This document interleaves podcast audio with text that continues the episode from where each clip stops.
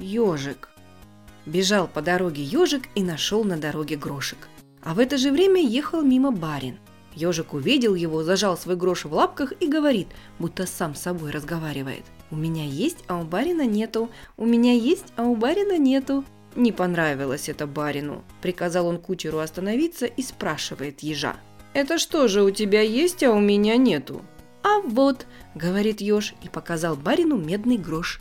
Рассердился барин и велел кучеру отнять у ежа медяк.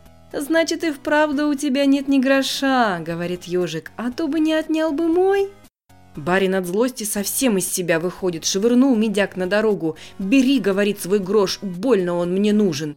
А ежик смеется. «Испугался, испугался, потому и грош бросил, что меня испугался. Пойду и всем расскажу, какой у нас барин трус».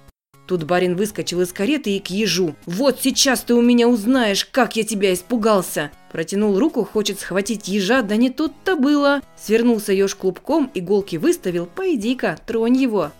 «Ну ладно», – пригрозил барин, – «я тебя еще проучу». Забрался в карету и велел кучеру ехать. Да поскорее. А ежик приплясывает и приговаривает ему вслед. «Наш барин богатый, а ума маловато. Наш барин богатый, а ума маловато». Так и посмеялся ежик над жадным и глупым барином.